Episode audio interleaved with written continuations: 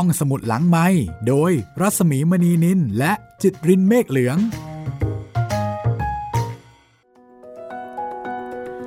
ตอนรับคุณผู้ฟังเข้าสู่ห้องสมุดหลังใหม่นะคะ วันนี้พบกันเป็นตอนที่ 14 ของฮันนิบาลแล้วค่ะ สวัสดีครับพี่หมี สวัสดีคุณจิตริน นี่เราก็มาได้ค่อนทางแล้วนะเนี่ยดูจากหนังสือเนี่ย มีจาก 12 บทนี่เรามาบทที่ 7 แล้วใช่ค่ะ เกือบเกือบถึงบั้นปลายชีวิตของฮันนิบาลแล้วค่ะครับ คือเวลาที่เราติดตามชีวิตของพวกจอมทัพ หรือว่านักรบที่เก่งๆเนี่ยเราอาจจะอยากรู้นะคะว่าสุดท้ายแล้วชีวิตของเขามีความสุขดีแค่ไหน จบยังไง มีเราความสุขดีไหม เรารู้แต่ตอนเขารบเนาะเราไม่ได้รู้ต่อจากนั้นเลย ว่าเป็นยังไงบ้างครับนะคะแต่บางคนก็บอกว่าเอ่อ ความสุขของบรรดาพวกนักรบเหล่านี้เนี่ยก็คือ ตอนรบเหรอพี่ตอนรบโอ้โหคือเหมือนกับว่าตอนที่รบเนี่ยมีความสุข เพราะว่ามันเป็นความตื่นเต้น และบรรยากาศของการรบทำให้จิตใจต้องเป็นสมาธิอืมจิตใจจะนิ่ง จิตจะรวมเป็นเหมือนรวมเป็นหนึ่งเดียว เพราะคุณจะวอกแวกอะไรไม่ได้ ดังนั้นในสภาพจิตแบบนี้เนี่ย จะเป็นช่วงเวลาที่มันเหมือนกับเวลาที่จิตใจของเราไม่วอกแวกอะเราจะมีความสุขครับ แต่แน่นอนคงไม่ได้มีความสะดวกสบายใช่ไหมคะใช่ ก็ลำบากลำบนเอออยู่ในสนามรบ แต่ว่าจิตใจมันจะนิ่งมาก และเมื่อบวกรวมกับบรรยากาศรอบข้าง การร่วมมือร่วมใจของบรรดาผู้คนในกองทัพ ซึ่งก็จะมีผู้คนรายล้อมเยอะแยะมากมายไปหมด การมุ่งมั่น บรรยากาศต่างๆ เหล่านี้เขาบอกว่าทหารเวลาที่ไปรบเนี่ยค่ะ ตอนที่อยู่ในสนามรบเนี่ย แม้จะลำบาก แต่จะเป็นเวลาที่พวกเขาไม่เหงาเลยอืมแต่เมื่อออกมาจากสมรภูมิแล้วนะคะ กลับมาใช้ชีวิตปกติ บางทีจะมีการหวนนึกถึงช่วงเวลาที่อยู่ในสนามรบ คิดถึง ความเหงาจะเกิดขึ้น หลังจากการรบได้จบสิ้นไปแล้ว อันนี้ก็เป็นเรื่องที่น่าสนใจนะคะในเรื่องจิตใจของมนุษย์ค่ะครับ เวลาที่เขาอยู่ในสนามรบเขาไม่เหงากันนะคะเขาอบอุ่น เพราะว่ามีเพื่อนๆ แล้วบรรยากาศของคนที่มีศัตรูร่วมกัน แล้วก็ร่วมแรงร่วมใจช่วยเหลือเกื้อกูลกัน อันเนี้ยมันก็เป็นปัจจัยหนึ่งที่ทำให้เกิดความฮึกเหิม เกิดความอบอุ่นนะคะ อยู่ท่ามกลางพวกเดียวกันแล้วก็มีความมุ่งมั่น มีความตื่นเต้น อะดรีนาลีนนี่คงหลั่งกันแบบกระฉูดเลยทีเดียวนะคะครับแล้วก็อะไรที่เคยทำไม่ได้ก็จะต้องทำได้ เพราะถ้าเกิดไม่อย่างนั้นก็ตายมีชีวิตเป็นเดิมพันจิตใจแน่วแน่มุ่งมั่น วันนี้เป็นตอนที่ 14 ค่ะ ก็ยังคงอยู่บทที่ 7 นะคะ การคุมเชิงกันและการแสวงหาพันธมิตรค่ะ อาจจะเป็นด้วยเหตุนี้หรือเปล่าก็ไม่ทราบนะคะว่า บรรดาจอมทัพแล้วก็นักรบตะก่อนเนี่ยเขาก็จะมีความสุขเหลือเกินนะคะ ชนิดที่เราไม่เข้าใจว่าจะรบไปถึงไหน ก็จะตีตีเมืองนั้นตีเมืองนี้อยู่นั่นแหละอาอย่างเจงกิสข่านใช่ไหมคะครับ เจงกิสข่านก็จะตีตะลุยไปเรื่อยเลย แต่สุดท้ายแล้ว ก็ไม่ได้ใช้ประโยชน์โพกผล จากชัยชนะจากอำนาจจากความยิ่งใหญ่ของตัวเองเท่าไหร่นัก แต่ว่าตีไปเรื่อยเลยตะลุยไปเรื่อยเลยลำบากลำบนเราก็เอ๊ะโหจะทำไปเพื่ออะไรเนี่ย บางทีมันอาจจะมีความสุขซึ่งเราไม่เคยสัมผัสนะคะครับ ความสุขความแบบตื่นเต้นเร้าใจอะไรบางอย่าง ในสนามรบ มันน่าจะมีฮอร์โมนอะไรบางอย่างออกมาตอนนั้นนะนั่นนะสิพี่ เราซึ่งไม่ได้ไปรบ เราก็จะมีความรู้สึกว่ามนุษย์ทำไมต้องไปทำให้ตัวเองลำบาก ความโหดเหี้ยมอำมหิตลำบากลำบน คุยกันดีๆ ไม่ได้เหรอทำไมเวลาที่มีอะไรขัดแย้งกันทำไมไม่หาวิธีอื่นใช่ไหมเล่นกงเล่นเกมอะไรกันก็ได้อะไม่ต้องมารบกันอะสมัยนั้นอาจจะมีทางเลือกน้อยมั้งพี่แต่มันเป็นเหมือนกันหมดเลยนะ จนถึงยุคปัจจุบัน เนาะครับใครขัดแย้งกันคุณก็ไปตกลงกันสองคนได้ไหมอะจะได้ไม่ต้องให้คนอื่นเนี่ยก็มาเดือดร้อนไปด้วย วันนี้มาฟังกันต่อค่ะนะคะว่ากองทัพโรมันของมาเซรุส กับกองทัพคาเทชของฮันนิบาลสองฝ่ายนี้เนี่ยจะคุมเชิง แล้วก็จะชิงไหวชิงพริบกันยังไงบ้าง ถ้าพร้อมแล้วนะคะ เดี๋ยวเราไปกันเลยค่ะ ไปติดตามทางฝ่ายกองทัพโรมันกันก่อนก็แล้วกันนะคะ ครับ ของคุณมาเซลุสค่ะ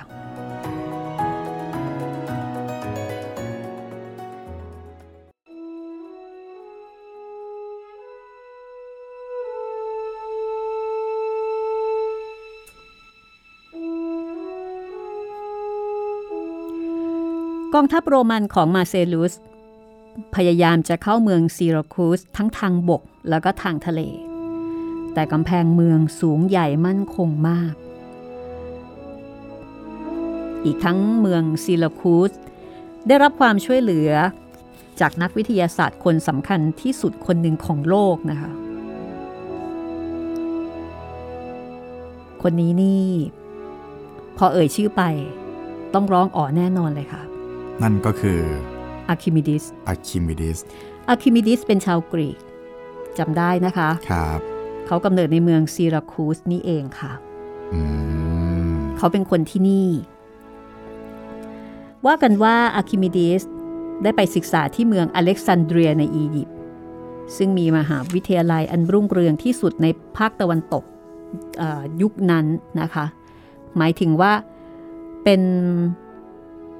มหาวิทยาลัยที่รุ่งเรืองที่สุดในโลกตะวันตก ไม่ใช่ภาคตะวันตก ทางฝ่ายตะวันตกนะคะครับเมื่อศึกษาจบแล้วก็กลับมาอยู่ที่เมืองซีลาคูส ในตอนที่โรมันมาล้อมเมืองอาคิมิดิสมีอายุประมาณ 70 แล้วค่ะอืมแต่ว่านักวิทยาศาสตร์ 70 ไม่เหมือนกับนักรบ 70 นะคะ ครับ ยังใช้การได้ โอ้โห ประสบการณ์เพียบเลย อาคิมิดิสคิดสร้างเครื่องจักรแปลก ๆ หลายอย่างสำหรับจะป้องกันเมืองซีลาคูสค่ะ ซึ่งเรื่องนี้นะคะ ก็มีการเล่าถึงเครื่องจักรต่างๆ อย่างละเอียดละออ เช่น มีไม้ยาวยื่นออกมา มีขอติดอันเบอร์เริ่มเลย นึกภาพตามนะคะ ไม้ยาวมีขอติด เอาไว้ทำอะไร คือเวลาเรือรบของโรมันเข้ามาใกล้กำแพงทางด้านทะเล ไม้ยาวซึ่งยื่นออกมานั้นจะปล่อยขอใหญ่ลงมา แล้วก็ดึงเรือขึ้นสูงจากระดับน้อ๋อโอ้สร้างสรรค์มากำจากนั้นก็กลับปล่อยให้ตกลงในน้ำอีก คือพูดง่าย ๆว่า ดึงขึ้นมา แล้วก็ปล่อย อีตอนปล่อยนี่แหละค่ะ เรือลบซึ่งทำด้วยไม้ ก็จะแตกละเอียดครับ ทหารก็จะจมน้ำตาย นี่คือการจัดการกับข้าศึกที่มาทางเรือนะคะอืมถ้ามีข้าศึก กล้าปีนกำแพง โดยใช้บันได ก็จะมีไม้ยื่นออกมาค่ะ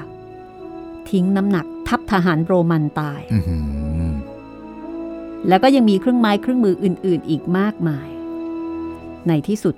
การเข้าโจมตีโดยมาเซลุสก็เป็นอันไม่สำเร็จ ชาวโรมันจึงทำได้แค่ล้อมเมืองไว้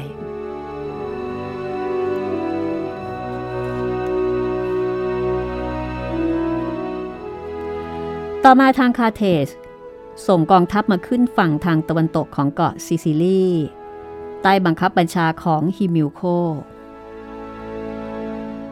ถึงกระนั้น ต่างฝ่ายต่างก็ยังคุมเชิงกันอยู่ในที แต่ทางคาเทสเสียที เพราะว่ามีเรือรบน้อยกว่าประมาณครึ่งหนึ่ง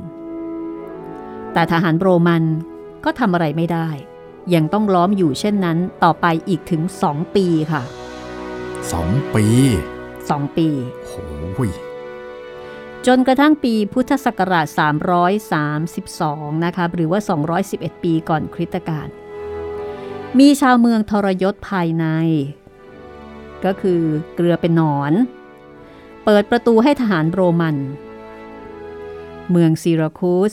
ก็เลยต้องแตก มาเซลุสเข้าทำลายเมืองซีราคูสจนหมดสิ้น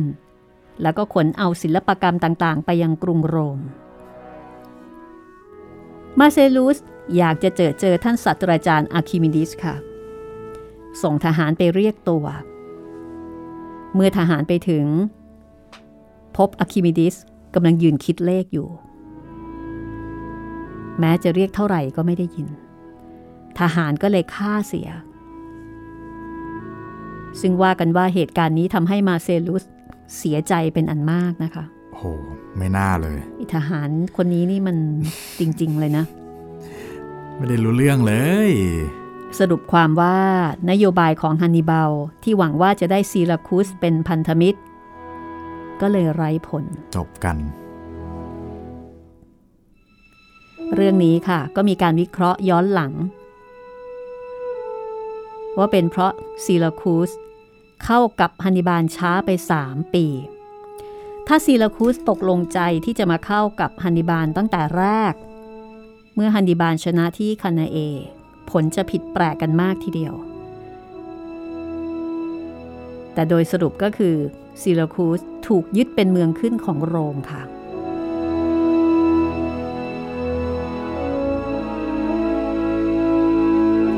เอาละต่อไปนี้นะคะ จะพูดถึงพระราชาฟิลิปที่ 5 แห่งมาเซโดนค่ะ อ่า ครับ อย่างที่พระองค์จุนท่านได้บอกว่าฮันนิบาลหวังจะเป็นพันธมิตรในการรบกับโรมนะคะ ความจริงแล้ว พระราชาฟิลิปอยากจะเป็นใหญ่เสียพระองค์เดียว อันนี้ลีวิอุสทางฝ่ายโรมันเขาว่าอย่างนั้นนะครับ ว่าพระราชาองค์เนี้ยท่านไม่ได้อยากจะเป็นพันธมิตรกับใครเลย แต่ท่านน่ะอยากจะเป็นใหญ่เสียพระองค์เดียวด้วยซ้ำอืมฉะนั้นเมื่อทรงฟังข่าวว่าฮันนิบาลข้ามภูเขาแอลป์มาอิตาลี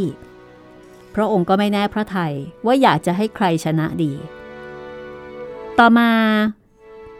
พระเจ้าฟิลิปได้เตรียมกองทัพบบกกองทัพเรือ ซึ่งนักประวัติศาสตร์อังกฤษ ที่ชื่อวอลแบงก์ก็บอกว่า พระองค์จะยกไปอิตาลีเพื่อรบกับโรมันโดยพระองค์เองค่ะอื้อหือแต่มัวยุ่งอยู่นะคะ เพราะว่ามีเหตุวิวาทกับเมืองกรีก เช่น คณะอิตาเลียนเป็นต้น คือติดเรื่องแบบพัวพันอยู่ ก็เลยยังข้ามมาไม่ได้ ต่อมาในเดือนกรกฎาคม ปีพศ 327 216 ปีก่อนคริสตกาลฟิลิป รบกับกองทัพโรมันทางบกในแคว้นอิลิเรีย แต่ก็ไม่ได้ผล ครั้นถึงเดือนสิงหาคมฮันนิบาลก็ได้ชัยชนะที่คานาเอ จึงมีชื่อเสียงโด่งดังมาก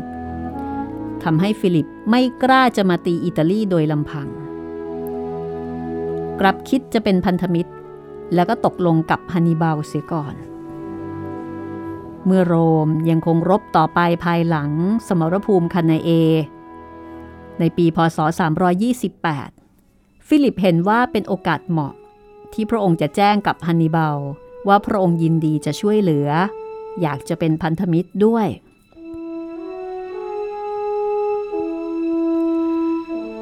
ทูตของพระราชาฟิลิปมีนามว่าเซโฟฟานเนสอขออภัยเซโนฟานเนส ก็เดินทางมาพบกับฮันนิบาลเมื่อถึงฤดูร้อนปีพศ 328 ทำการตกลงเซ็นสนธิสัญญาต่อกัน ว่าทั้งสองฝ่ายสัญญาจะช่วยกันรบโรมจนสำเร็จผลได้ชัยชนะ ฮันดิบาลจะทำการรบในแหลมอิตาลี ส่วนฟิลิป จะทำการรบในแหลมเบาคาวเออขออภัยนะคะ แหลมเบาคานนะคะครับก็คือแหลมบอลข่านใช่ไหมคะ ใช่ครับที่เราคุ้นเคย เมื่อชนะแล้วฮันนิบาลจะได้อิตาลี ส่วนมาเซโดนจะได้ดินแดนที่เคยเป็นของโรมในแหลมบอลคาน แม้ต่อไปการสงครามจะจบลงแล้วก็ดี ทั้งสองฝ่ายก็จะคงเป็นพันธมิตรกันอยู่ต่อไป เพื่อป้องกันตัวเองในอนาคต อันนี้คือการเซ็นสัญญาค่ะ ตกลงกัน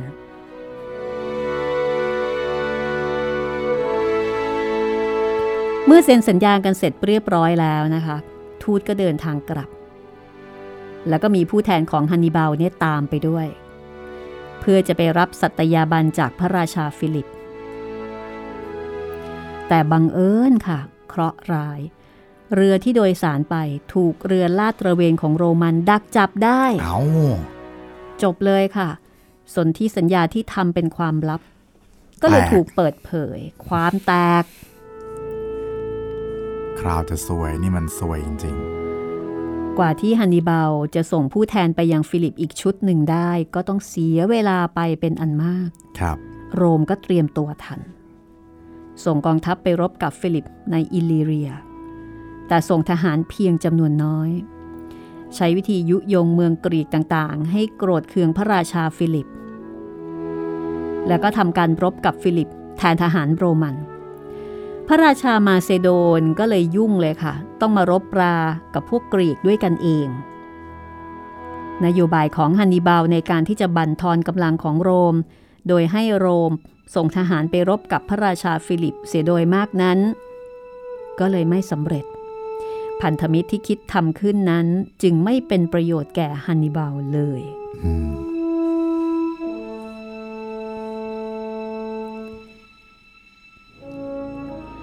ในระหว่างนี้ค่ะ มีการกระทำของรัฐบาลคาร์เธจที่สำคัญเรื่องหนึ่ง ที่ฮันนิบาลไม่ได้ทราบเรื่อง และเรื่องนี้นะคะ ก็เป็นผลร้ายแก่ฮันนิบาลด้วย คือภายหลังการรบที่คานาเอ ทางคาเทจส่งทหารมาเป็นกองหนุนในอิตาลีแต่เพียงเล็กน้อย เพราะว่ามัวแต่เป็นห่วงทางสเปน คือแค่นี้เนี่ยก็ร้ายสำหรับฮันนิบาลพออยู่แล้วนะคะครับ คือไม่ไปช่วยเลย แต่ปรากฏว่ารัฐบาลคาร์เธจยังเอาทหารไปใช้ทางอื่นอืมที่ไร้ประโยชน์อีกด้วย คือในปีพศ 328จำเกาะซาร์ดิเนียได้ใช่ไหมคะจำได้ครับ ซึ่งเคยเป็นของคาร์เธจใช่ แต่บัดนั้นเนี่ยเป็นของโรม เกิดลุกขึ้นเป็นกบฏต่อชาวโรมันค่ะ กรุงคาเทจก็เลยส่งทหารไปช่วยพวกกบฏ ขณะที่ไปกลางทาง กองทัพเรือของคาเทจที่บรรทุกทหารไปเนี่ยนะคะ บังเอิญไปเจอพายุใหญ่ ต้องหลบหนีคลื่น ไปที่หมู่เกาะบาเลียริก คือไปหลบฝนหลบพายุก่อน กว่าจะไปถึงเกาะซาดิเนียได้ กองทัพโรมัน ก็จัดการปราบปรามกบฏเสียราบคาบไปหมดแล้ว เป็นอันว่ากองทัพที่คาเทสส่งไปเนี่ยไม่ได้มีประโยชน์อะไรเลยนะคะ คือเขาเรียบร้อยกันไปแล้ว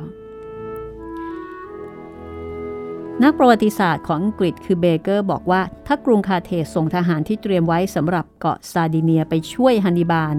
ทันทีภายหลังคานาเอ อาจจะเป็นประโยชน์แก่ฮันนิบาลอย่างเหลือคณนาข้อลำบากสำหรับฮันนิบาลข้อหนึ่งก็คือ เขาเป็นทหารมาตลอดชีวิตค่ะ เขาไม่เคยเป็นนักการเมืองครับ จึงไม่มีพรรคพวกของตัวเองที่เข้มแข็ง พอจะไปแก้ไขต้านทานกับฮันโน หัวหน้าพวกปรปักษ์ของตระกูลบาคาในสภาเซเนตคาร์เธจเส้นไม่ใหญ่พอ คือต้องยอมรับว่าในสภาของคาเทสเนี่ยจะมีก้างชิ้นใหญ่ก็คือคุณฮันโน ซึ่งเป็นศัตรูตัวเอกที่จะคอยขัดทุกอย่างเนี่ยนะคะครับฮันนิบาลไม่มีพวกค่ะ ส่วนทางสเปนฮัสตรูบาลถูกเรียกกลับมาแอฟริกาอีกครั้งหนึ่ง เพราะพระราชาซีฟากราชาของชาวแอฟริกาหมู่หนึ่งนะคะ เกิดแข็งเมืองต่อคาร์เธจอีก ในที่สุดฮัสตรูเบลก็ปราบปรามได้สำเร็จ พอปราบสำเร็จ ก็กลับไปสเปน ตอนนี้ฮัสตรูเบลได้น้องชายมาโก้มาสมทบด้วย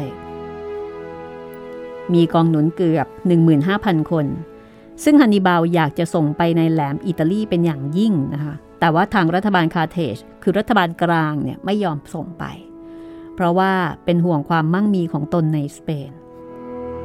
ก็แสดงว่าคาเทจในสเปนเนี่ยเป็นขุมเงินขุมทองเลยจริงๆนะคะเทางรัฐบาลกลางของคาเทจนี่จะเป็นห่วงมาก ในฤดูหนาวปีพศ 332 211 ปีก่อนคริสตกาลค่ะ แม่ทัพโรมันในสเปน คือสกิปิโอพี่น้อง แยกกองทัพออกเป็นสองกองทัพ มาแล้ว ชื่อนี้สกิปิโอนะคะครับแยกเป็นสองกองทัพเพราะอะไร เพราะสะดวกสำหรับการจัดหาเสบียงอาหาร ในสมัยที่คาร์เธจมีทหารอยู่ในสเปนเป็นจำนวนน้อย การแบ่งแยกออกเช่นนั้นอาจจะสะดวกดี แต่เมื่อคาเทจมีทหารมากขึ้น อย่างนี้ความคิดของโรมันก็ถือว่าผิด ฉะนั้นค่ะในฤดูร้อนปีนั้น กองทัพโรมันของสกิบิโอพี่น้องซึ่งแยกกันอยู่ ก็ถูกฮัสตรูเบลแล้วก็มาโกน้องชายทั้งสองของฮันนิบาลเนี่ยตีแตกยับเยินอืมสกิปิโอทั้งสองนะคะ ตายคู่เลยค่ะ ครับ เสียชีวิตในการรบครั้งนั้น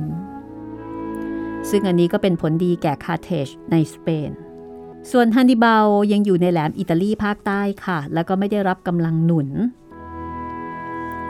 นี่คือเรื่องราวการคุมเชิงและการแสวงหาพันธมิตรของฮันนิบาลค่ะ ก็จะเห็นได้ว่าในเรื่องของการวางแผนการแสวงหาพันธมิตร ก็ไม่ได้ประสบความสำเร็จแล้วก็ไม่ได้เป็นไปอย่างที่คาดหวังทุกประการนะ เรื่องมันพลิกไปเยอะเลย เยอะมาก ผิดหวังหลายเรื่องมากนะครัคะบแล้วก็ต้องแก้ปัญหาเฉพาะหน้า แล้วก็ปัญหาที่ไม่ได้คาดคิดมาก่อนเนี่ยหลายเรื่อง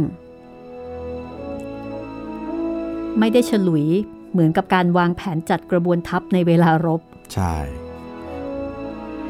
ทีนี้เรามาถึงบทที่ 8 แล้วค่ะคุณจิตริน ครับฮัสตรูเบลมาอิตาลีค่ะ มาแล้ว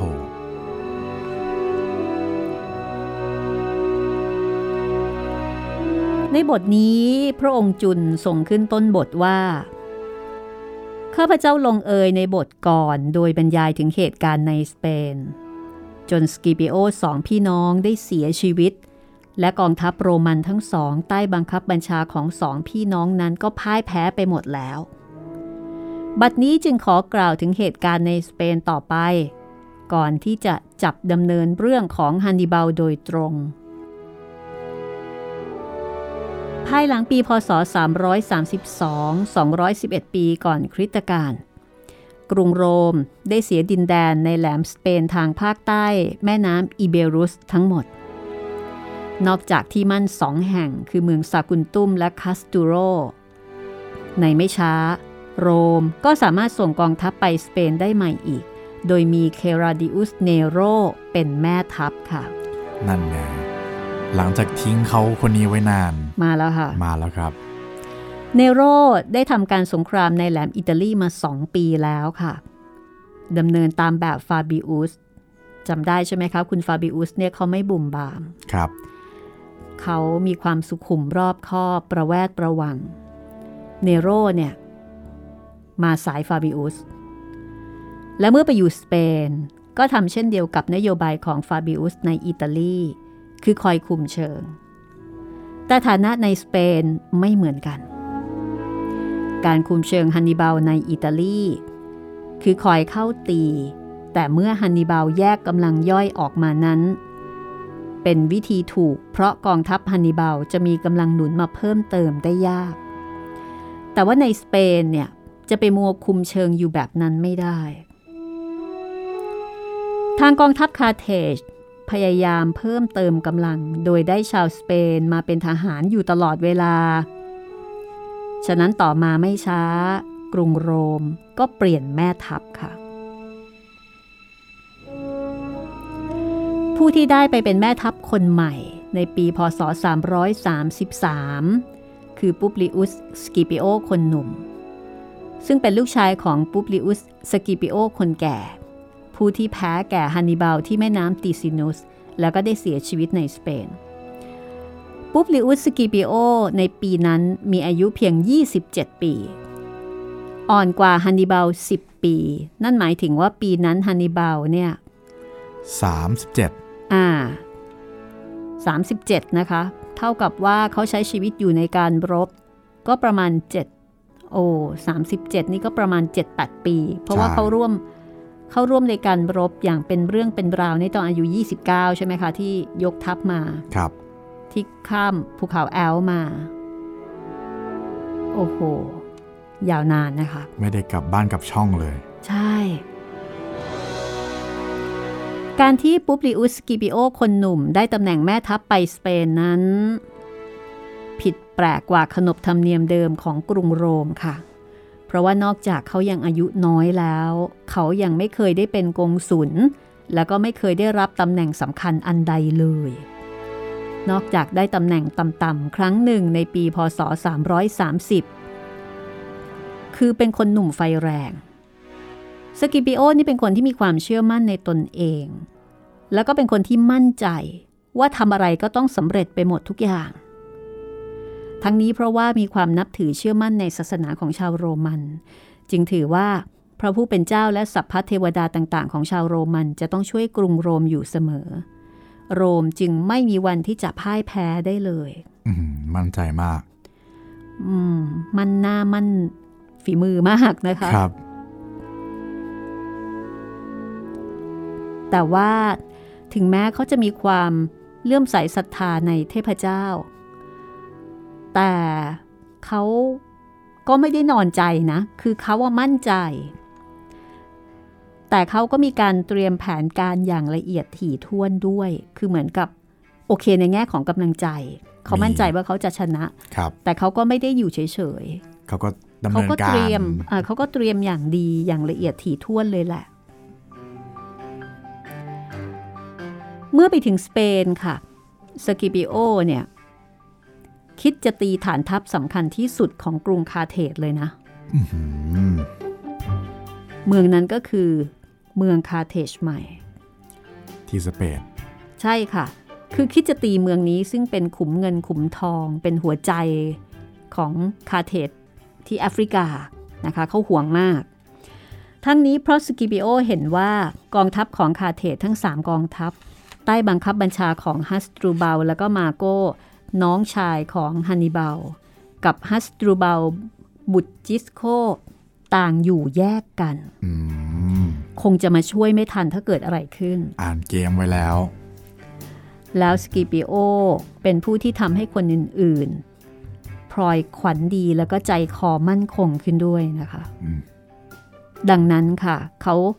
จึงเป็นตัวแปรสำคัญอันหนึ่งเหมือนกันที่ทำให้กองทัพโรมันในสเปนเนี่ยมีขวัญและกำลังใจดีขึ้นนะพวกคนที่มั่นใจในตัวเองเนี่ย เขาก็จะไปทำให้คนอื่นๆ รู้สึกว่ามั่นใจตาม มั่นใจตาม มันก็เป็นพลังเป็นคลื่นที่ส่งต่อไปด้วยครับ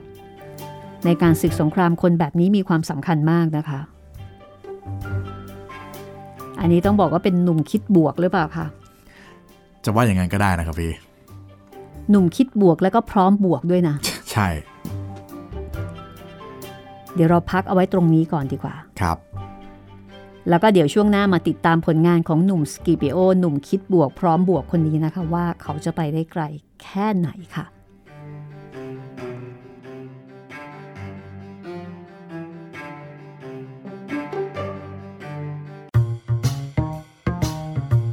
ห้องสมุดหลังไม้โดยรัสมีมณีนินและจิตรินเมฆเหลือง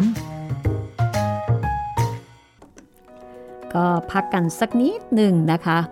กลับเข้ามาในช่วงที่ 2 ค่ะ ของตอนที่ 14 เดี๋ยวเราติดตามคุณสกิปิโอนะคะ ว่าเขาจะไปตีเมืองคาเทสใหม่ได้สำเร็จไหมครับ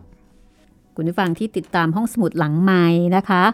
ก็เดี๋ยวอัปเดตช่องทางการรับฟัง เพราะว่าบางท่านเนี่ยเอ่อเข้ามาโดยที่บางที ก็ไม่คุ้นเคยว่าเอ๊ะจริง ๆ แล้วการใช้บริการห้องสมุดหลังใหม่ทำได้กี่วิธี คือบางบางท่านที่ใช้ช่องทางใดช่องทางหนึ่งก็จะติดอยู่กับช่องทางนั้น เช่นใช่คนที่ดูผ่าน YouTube ก็จะดูแต่ YouTube นะคคะรับคนที่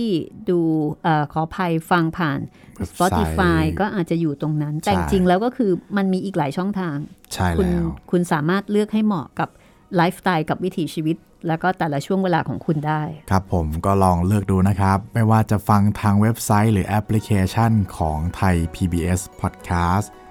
ก็ฟังได้นะครับ หรือว่าถ้าฟังของ Spotify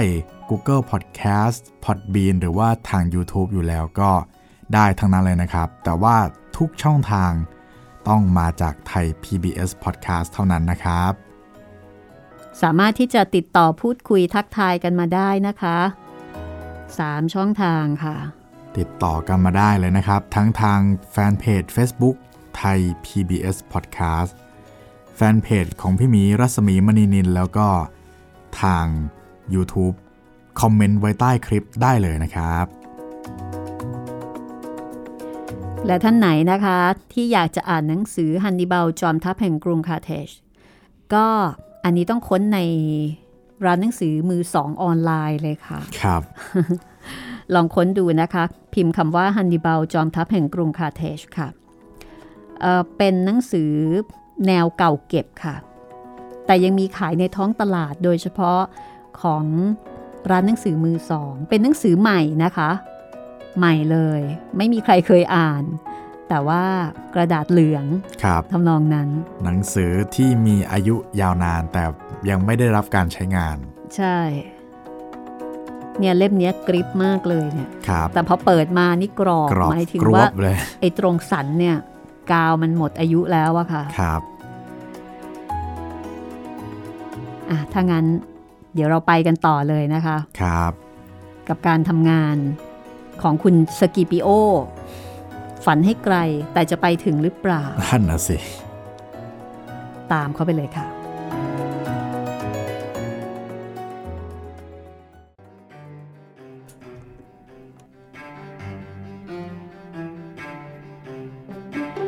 ในฤดูร้อนปีพุทธศักราช 334 209 ปีก่อนคริสตกาลค่ะ สกิปิโอก็ตีเมืองคาเทจใหม่ได้สำเร็จนะคะ โดยมีกองทัพเรือของเลลิอุสคอยช่วยทางด้านทะเลด้วย เมื่อตีได้แล้วตลอดฤดูร้อน สกิปิโอก็เกลี้ยกล่อมชาวสเปน ให้สละละทิ้งคาร์เธจซะ แล้วก็ฝึกทหารโรมันในการใช้ดาบชนิดหนึ่งซึ่งคิดทำขึ้นใหม่ ส่วนฮัสตรูเบลบาคา ก็ไม่ได้พยายามที่จะมาตีเมืองคาร์เธจใหม่คืนอืมเพราะว่า มัวแต่ไปยุ่งกับการรวบรวมชาวสเปนให้ไปเข้ากองทัพ เพื่อที่จะยกทัพไปสมทบช่วยฮันนิบาลในอิตาลี คือโมวแต่โฟกัสตรงศึกข้างหน้า จะไปช่วยพี่ชายครับ เพราะว่าฮัสตรูเบลเห็นว่าการไปช่วยฮัสเอ่อการไปช่วยฮันนิบาล Hannibal สำคัญกว่าการขับไล่ชาวโรมันออกจากสเปน ในไม่ช้าสกิปิโอก็ติดตามฮัสตรูเบลขึ้นไปทางเหนือ จนถึงแม่น้ำตากุส แล้วก็มีการรบกันใหญ่ครั้งหนึ่งที่เบคูล่า ฮัสตรูเบลน้องของฮันนิบาลรบกับสกิปิโอนะคะ ต่างฝ่ายต่างไม่แพ้ชนะค่ะ แต่ฮัสตรูเบลเนี่ย ถอยไปได้ แล้วก็เดินทางไปทางตะวันตกเฉียงเหนือ ข้ามทิวเขาพิเรนีสทางริมฝั่งมหาสมุทรแอตแลนติก อันเป็นด้านตรงกันข้ามกับฮันนิบาล ผู้ข้ามทางริมทะเลเมดิเตอร์เรเนียน การที่สกิปิโอปล่อยให้ฮัสตรูเบลออกจากสเปนไปได้ โดยที่ไม่ได้ทำลายกองทัพเสียก่อนนั้น ก็ถูกตำหนิไม่ใช่น้อยละค่ะ ในเวลาเดียวกัน ทางแหลมอิตาลีเมืองคาปูอาที่ชาวโรมันล้อมอยู่เนี่ยนะคะ ฮันนิบาลก็พยายามจะมาช่วยอีกครั้งหนึ่ง โดยล้อมกองทัพโรมันที่ล้อมเมืองอีกชั้นหนึ่งนึกออกมา โรมันเนี่ยล้อมเมืองคาปูอา แล้วฮันนิบาลก็ไปล้อมโรมันที่ล้อมเมืองคาปูอา ล้อมแล้วล้อมอีก ล้อมซับล้อมซ้อน แต่การที่จะเข้าตีสนามเพราะที่มั่นของชาวโรมันนั้นไม่สำเร็จ เพราะว่าแข็งแรงมาก ครับ ในไม่ช้าฮันนิบาลก็แน่ใจว่าถ้าขืนกระทำลงไปแล้ว ทางคาเทจอาจจะเสียกำลังหมดเลย คือฮันนิบาลเขาไม่มีปืนใหญ่ที่จะยิงทำลายเปิดทางให้ทหารราบเสียก่อน ถ้าจะเข้าตีเมื่อใดทหารราบก็จะเข้าถึงเข้าได้ถึงทันที คือฮันนิบาลทำการรบในสมัยก่อนมีดินปืน ปืนใหญ่และกระสุนปืนใหญ่ สมัยนั้นยังไม่มีนะคะ อ๋อ หมายถึงว่า ตอนนั้นมันยังไม่ถึงยุคที่มีดินปืนเนาะเทคโนโลยีมันยังไม่เกิดครับนะคะอันหนึ่งค่ะ ชาวโรมันทำลายอาหาร ซึ่งฮันนิบาลอาจจะหาได้สำหรับเลี้ยงมาในดินแดนแถบนั้นเสียหมด คือตอนเนี้ยโรมันก็เริ่มจับทางถูกแล้วครับ อ๋อ เก่งทหารม้านักใช่ไหม ได้เดี๋ยวตัดม้าทิ้งเลยอ่าทำลายอาหารสำหรับม้าเลย ม้าจะได้ไม่มีอะไรกิน การใช้ทหารม้าเป็นจำนวนมาก จึงเริ่มจะมีปัญหา ทีนี้พอจะช่วยคาปูอาโดยทางตรงไม่ได้ฮันนิบาลก็เลยต้องคิดกลอุบายอีก ในตอนกลางคืนฮันนิบาลยกทัพออกจากค่าย มุ่งจะเดินทัพตรงไปยังกรุงโรมทีเดียว แต่ว่าแกล้งปล่อยให้ไฟที่สุมอยู่หลายแห่งในค่าย ยังคงจุดแดงโร่อยู่ตลอดคืน เพื่อทำให้กองทัพโรมันหลงคิดว่าฮันนิบาลยังคงอยู่ในค่าย หลอก ใช่แล้วหลอกนะคะ แต่ตัวเองเนี่ยไปถึงไหนต่อไหนแล้วครับ ชาวโรมันเพิ่งจะรู้ว่าฮันนิบาลได้ออกเดินทัพไปแต่กลางคืน ก็ต่อเมื่อรุ่งเช้าแล้ว กว่าจะรีบออกเดินทัพติดตามไป ก็ไม่ทันแล้วค่ะ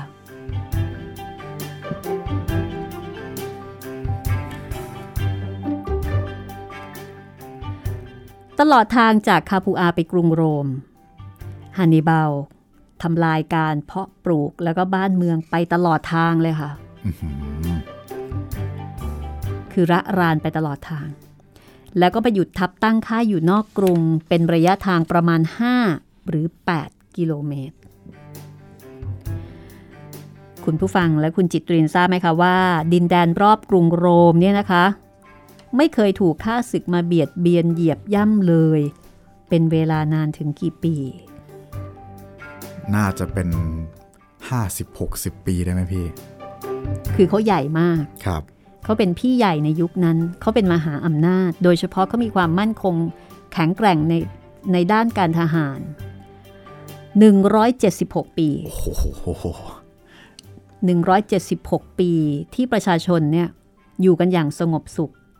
แต่ว่าทางโรมเนี่ยชอบไปทำให้บ้านเมืองอื่น ไม่สงบไม่สงสุบขสุข แต่ว่าบ้านเมืองของตัวเองเนี่ยไม่เคยมีค่าศึกมาประชิดเมืองเลย คราวนี้ก็ถึงคราวโรมบ้างแล้ว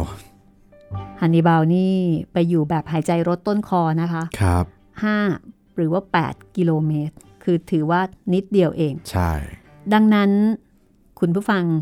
คงพอจะเดาได้ใช่ไหมคะว่า ชาวโรมันตอนนั้นเนี่ยจะตื่นตกใจกันสักแค่ไหน โอ้อกสั่นขวัญหาย ไม่เคยเจอ ชาวบ้านนอกที่มีภูมิลำเนาอยู่ใกล้กรุงนะ ต่างก็พากันอพยพหนีเข้าเมืองค่ะ ครับ ถ้าหนีทัน แล้วก็พากันเล่าให้ชาวกรุง ฟังถึงการทำลายล้างต่างๆ ของฮันนิบาล อย่างที่บอกว่าระหว่างทางเนี่ยฮันนิบาลคือรบทำลายมาโดยตลอด ทีนี้พวกที่ถูกรบทำลายทำลาย พวกไร่นา แล้วก็พืชพันธุ์ธัญญาหารเลือกสวนอะไรต่ออะไรที่เป็นแหล่งอาหารทำลายหมดเลย บรรดาชาวบ้านที่เห็นเหตุการณ์ ก็มาเล่าให้ชาวกรุงฟังบอกโอ้โหเนี่ยนะ ถูกทำลายมายังไง โหดร้ายขนาดไหน ก็ยิ่งทำให้ชาวกรุงโรมันเนี่ยตระหนกตกใจมากขึ้นไปอีกฮันติบาลขี่ม้าเข้าไปดูลาดเหลาจนถึงชานกำแพงเมือง และนี่เป็นครั้งแรกค่ะ ที่ฮันนิบาลได้แลเห็นกรุงโรม อันเป็นฐานสำคัญและก็รากเหง้าของศัตรู ทั้งศัตรูของตนเอง และศัตรูของตระกูลตนเองศัตรูของพ่อด้วย และก็เป็นครั้งแรกที่ชาวกรุงโรมันนะคะ ชาวโรมชาวโรมันเนี่ยแลเห็นตัวมหายักษ์ได้ถนัด ถ้ามีใครขึ้นไปดูอยู่บนกำแพง ถ้าจะมีคนรู้นะว่านี่คือฮันนิบาลฮันนิบาลแต่ถึงแม้ว่าจะไปได้จนชิดกำแพงเมืองเช่นนั้น แต่ฮันนิบาลก็มีได้เข้าตีเมือง ที่มีได้เข้าตีเลยเนี่ยไม่ใช่อะไร เพราะว่ากำแพงป้อมค่ายเชิงเทินนี่มันใหญ่โตแข็งแรงมั่นคงเหลือเกิน ครับกำลังทหารก็มีอยู่มาก คือมีทหารเก่า ที่เกณฑ์มาแต่ปีก่อนสองลิจิโอน แล้วก็มีทหารใหม่ซึ่งยังไม่ได้รับการฝึกหัดอีกสองลิจิโอน ซึ่งในการรบป้องกันเมืองหลวงก็คงจะสู้อย่างเต็มที่ นักประวัติศาสตร์หลายคนก็บอกว่าฮันนิบาลเนี่ยรู้ดีว่าจะตีโรมไม่ได้ จึงไม่ได้คิดจะตีเลยอ้าว การเดินทัพไปกรุงโรม ก็เพราะหวังว่าจะทำให้ทางกองทัพโรมันที่ล้อมคาปูอาอยู่เนี่ยตกใจอืมและคงจะแยกกำลังออกตามไปฮันนิบาลจะได้เข้าทำการรบและทำลายเสียในการรบกลางแปลงหรือว่ากลางแจ้ง ซึ่งเป็นแนวถนัดของฮันนิบาล จากนั้นจึงค่อยกลับมารบกับกองทัพที่มีขนาดเล็กกว่า ซึ่งยังมีเหลือล้อมเมืองคาปูอาอยู่ ฉะนั้นฮันนิบาลจึงไม่ได้รีบเดินทางไปกรุงโรมอย่างรวดเร็วเต็มที่ ครั้นห้าวันภายหลังที่ได้ไปถึงกรุงโรม ม้าชัยก็นำข่าวมาแจ้งว่า แม่ทัพโรมันที่ล้อมเมืองคาปูอาอยู่ ไม่ได้แยกกำลังติดตามฮันนิบาลไปเลย ยังคงล้อมเมืองคาปูอาอยู่อย่างเต็มที่ฮันนิบาลก็เลยแน่ใจว่ากลอุบายของตนเนี่ยไม่สำเร็จซะแล้ว ทั้งนี้เป็นเพราะแม่ทัพโรมัน เริ่มเรียนยุทธศาสตร์จากฮันนิบาลอย่างได้ผลเสียแล้ว คือเริ่มจับทางของฮันนิบาลได้ เริ่มรู้ว่าฮันนิบาลเนี่ยมีวิธีคิดยังไง คืออ่านเกมของฮันนิบาลออกฮันนิบาลก็เลยเดินทางกลับบรูสติอุม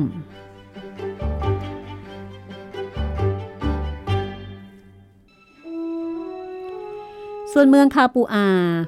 ซึ่งฮันนิบาลจนปัญญาแล้วก็หมดหนทางที่จะช่วย ชาวเมืองคาปูอาก็เดือดร้อน เพราะว่าทนการล้อมของโรมันต่อไปไม่ไหว อาหารการกินขาดแคลน ในที่สุดก็ต้องยอมแพ้ค่ะ ยอมจำนน ชาวโรมันนี่เดือดแค้นชาวเมืองคาปูอามากนะคะ ที่ได้ละทิ้งพันธมิตร ภายหลังการปราชัยของชาวโรมันที่คานาเอ ก็เลยจัดการเผาแล้วก็ทำลายเมืองคาปูอาเกือบทั้งหมดอืม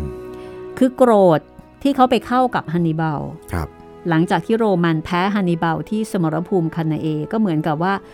อ๋อนี่ไม่ไม่ซื่อนี่หว่า ใช่ พอฉันเดือดร้อน พอฉันเพรียงพรำพวกเธอก็ทิ้งฉันใช่ไหม ก็จัดการคิดบัญชี เผาทำลาย ริบทรัพย์สินเงินทอง แล้วก็จับคนสำคัญสำคัญประหารชีวิตนะคะ ประมาณ 30 คนค่ะอืม30 คนนี่คือคนสำคัญสำคัญนะครับ แล้วก็จับคนสำคัญอื่น ๆ ขายเป็นท่าเสียอีกก็มากอื้อหือและต่อจากนั้นโรมก็ปกครองคาปูอาโดยตรง ฐานเป็นเมืองขึ้นค่ะ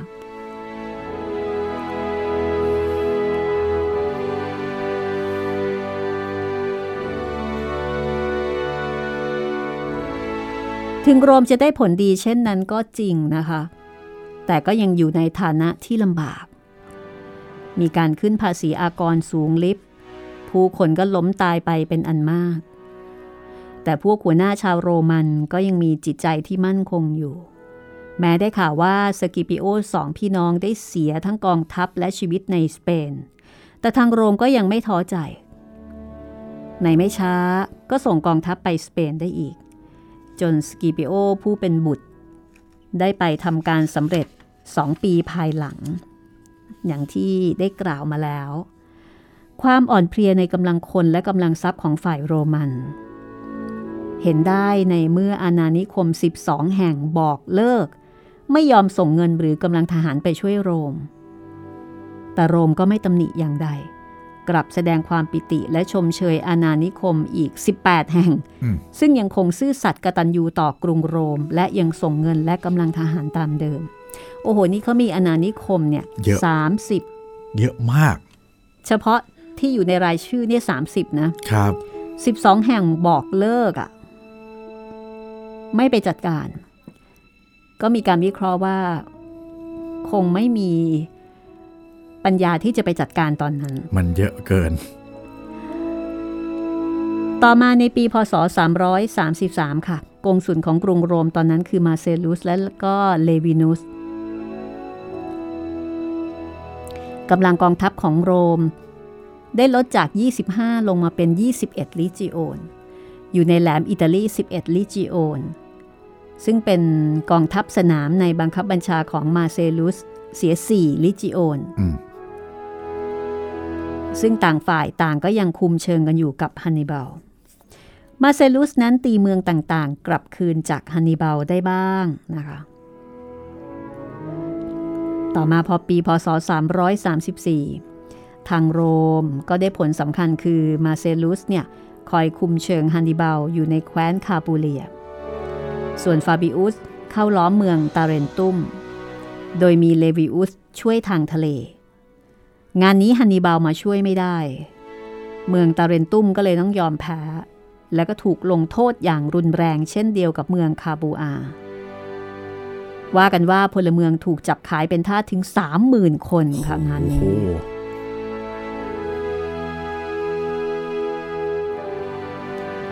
ในปีพศ 335 นะคะ มาเซลุสได้เป็นกงสุลอีกครั้งค่ะ แล้วก็มีควิงตุสคริสปินุส เป็นคู่กัน ทั้งสองตั้งทัพอยู่ใกล้เมืองเวนูเซียฮันนิบาลก็เลยตั้งทัพออกท้ารบ กงสุลทั้งสองนำทหารม้าอันมีจำนวนน้อยออกดูลาดเราโดยตนเองนะคะ คือมาเองเลยฮันนิบาลได้คิดกลอุบาย ซุ่มทหารม้าเอาไว้ริมเนินสูง ซึ่งฮันนิบาลแน่ใจว่ากงสุลทั้งสองจะใช้เป็นที่ดูภูมิประเทศ ซึ่งก็เป็นจริงตามนั้น ทหารม้าของฮันนิบาลเข้าตีทหารม้าโรมันได้ผลสำเร็จ คริสปินุส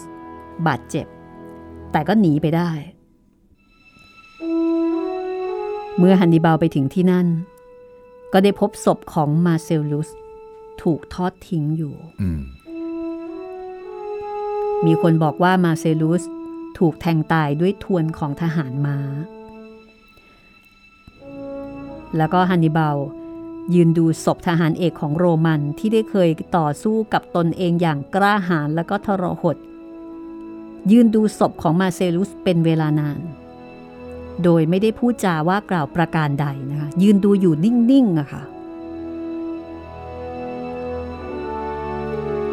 และหลังจากนั้นฮันนิบาลก็จัดการ เผาศพมาเซลุส โดยประกอบเกียรติยศอย่างเต็มที่ชั้นแม่ทัพ แล้วก็เก็บกระดูกค่ะ ใส่ ในที่นี้ใช้คำว่าใส่โกดครับฝรั่งจะเรียกว่าอะไรก็ไม่รู้นะครับ คือใส่ภาชนะเงินนะคะ ซึ่งถือว่าเป็นการให้เกียรติ ส่งไปให้ลูกชายของมาเซลุสที่กรุงโรม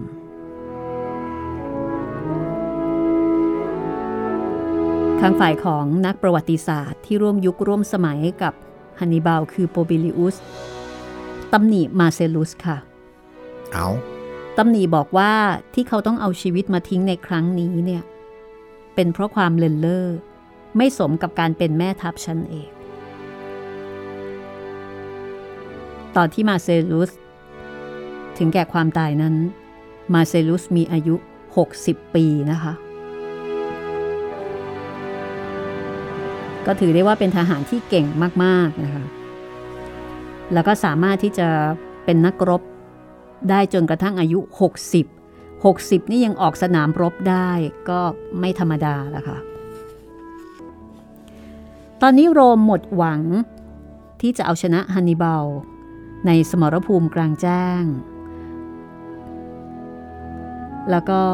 ไม่สามารถจะขับไล่ฮันนิบาลไปจากอิตาลีได้ เพราะว่าสิ้นมาเซลลุสซะแล้ว เนื่องจากในขณะนั้นมาเซลุสเป็นแม่ทัพโรมันคนเดียวค่ะ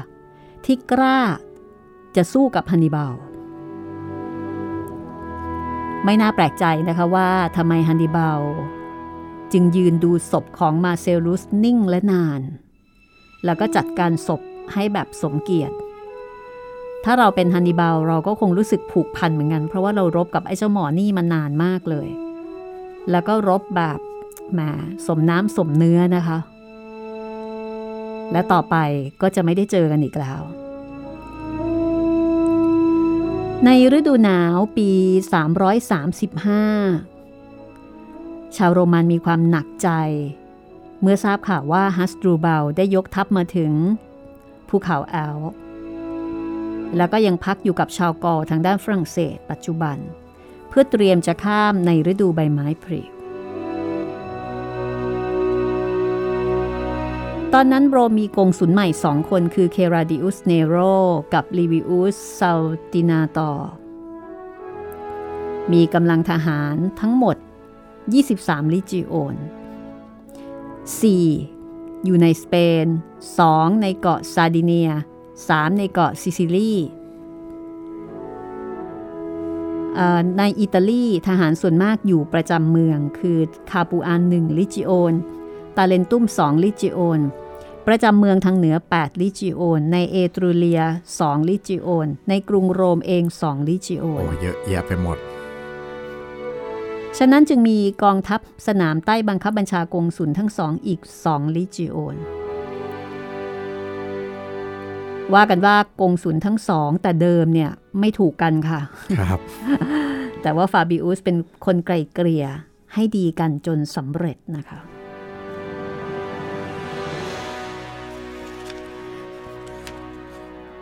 เดี๋ยวเราจะพักเอาไว้ตรงนี้ก่อนนะคะ ตอนต่อไปค่ะ จะมีการกล่าวถึงน้องชายคนโตของฮันนิบาลค่ะคือคุณฮัสตรูเบลฮัสตรูเบลคนนี้ก็เก่งนะคะ คุณฮัสตรูเบลเนี่ยจะนำทัพข้ามภูเขาแอลมาค่ะ มาอีกรอบหนึ่งมาอีกรอบหนึ่งค่ะโอ้โหแล้วก็มีช้างมาด้วยนะคะ มาอีกแล้ว เอามาได้สิบเชือกคราวที่แล้วช้างเหลือเชือกเดียว โห ช้างนี่ก็คง รอแลช้างบอกว่านี่เธอ ฉันไม่ได้เป็นแพะภูเขานะพาฉันขึ้นเขามาขนาดนี้ เห็นจะเป็นแพะภูเขาหรืออย่างไร ตอนนี้พาช้างมาด้วยอีกแล้วนะคะ ก็ตอนต่อไปค่ะ ลองมาดูบทบาทของฮัสตรูเบลนะคะ น้องชายคนโตของฮันนิบาลกันบ้างค่ะนี่คือหนังสือฮันนิบาลจอมทัพแห่งกรุงคาเทช พระนิพนธ์ของพระเจ้าวรวงเธอพระองค์เจ้าจุนจักรพงศ์นะคะ ที่ทรงเรียบเรียง แล้วก็ประทานให้เป็นตำราสำหรับศึกษาประวัติศาสตร์สงคราม กับนักเรียนโรงเรียนในร้อยพระจุลจอมเกล้านะคะเมื่อ 70 กว่าปีที่ผ่านมา แต่ว่าหนังสือเล่มนี้เขียนขึ้นในปีเขียนเสร็จในปี 2484 ค่ะ แต่ว่าเขียนเสร็จแล้วเนี่ยไม่ได้ตีพิมพ์เลย เนื่องจากนั้นติดสงครามโลกครั้งที่สองก็มีปัญหาในเรื่องของการส่งต้นฉบับ เพราะว่าติดสงคราม ก็ปีนี้ครบรอบ 80 ปีนะคะ ของการเขียนหนังสือเล่มนี้ของพระองค์จุนนะคะ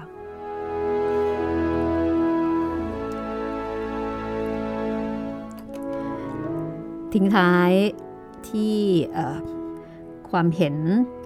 ของคุณผู้ฟังกันสักนิดหนึ่งนะคะ ครับผม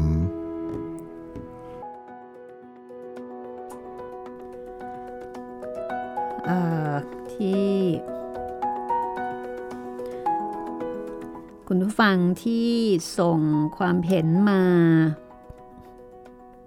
ในเพจรัศมีมณีนินนะคะ ที่เราได้แจ้งข่าวว่า หนังสือเล่มต่อไปที่เราจะนำมาถ่ายทอดเล่าให้ฟังเนี่ย คือเรื่องไผ่แดงนะคะ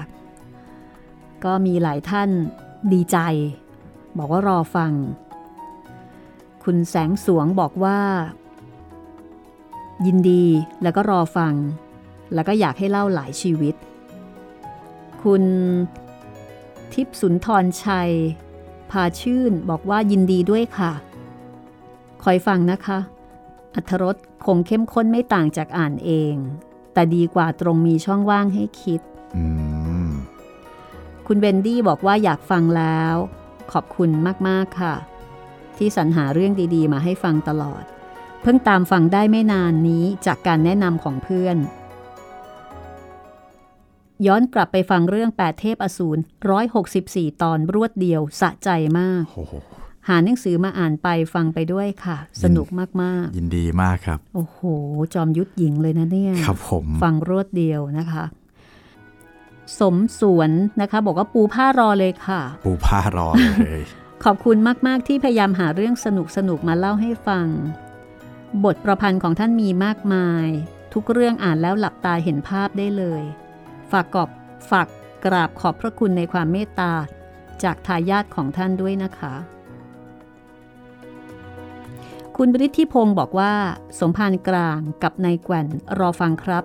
ฝากเรื่องคนทรงเจ้าของคุณวิมลใส่นิ่มนวลด้วยนะครับโอ้คนส่งเจ้านี่ก็มีคนขอมาหลายรอบนะพี่ สงสัยว่าคงจะต้องติดจัดต่อสละมั้งครับดิฉันก็ไม่รู้จักกับคุณวิมลเป็นงานส่วนตัวนะ แต่ครับว่าคิดว่าไม่ ถ้าใครชื่นชอบอยากฟังนะ ก็ลองขอขอมา ขอมาเยอะๆ เดี๋ยวเราก็จะใจอ่อนค่ะ คุณชมัยพรบอกว่าชอบมากค่ะ สีแผ่นดิน เจ้าพ่อเจ้าเมืองเจ้าแม่นารีนคราโอ้โหติดตามตลอดนะคะดีใจค่ะ อันนี้นี่น่าจะเป็นแฟน YouTube ยุคแรกเลยนะครับเนี่ย เพราะว่าที่เอ่ยมานี่เป็นเรื่อง YouTube ใช่ไหมแรกๆที่ลง YouTube อ่าเลยครับอ่าโอเคค่ะ เดี๋ยวเอาไว้นำมาถ่ายทอดให้ได้ฟังอีกนะคะสำหรับคุณผู้ฟังที่เม้นต์กันเข้ามา ครับ เอาล่ะวันนี้เราสองคนก็ลาไปก่อนนะคะ ตอนต่อไปอย่าลืมค่ะมาเชียร์เอ๊ะ จะบอกว่าเชียร์อย่าไปเชียร์เขาเลยเนาะใช่เขาเขารบกันเขาฆ่ากันครับ นั่นน่ะสิ เรามาติดตามเรื่องราวของฮัสตูเบลน้องชายคนโตของฮันนิบาลกันนะคะ วันนี้เราลาไปก่อนค่ะ สวัสดีค่ะ สวัสดีครับ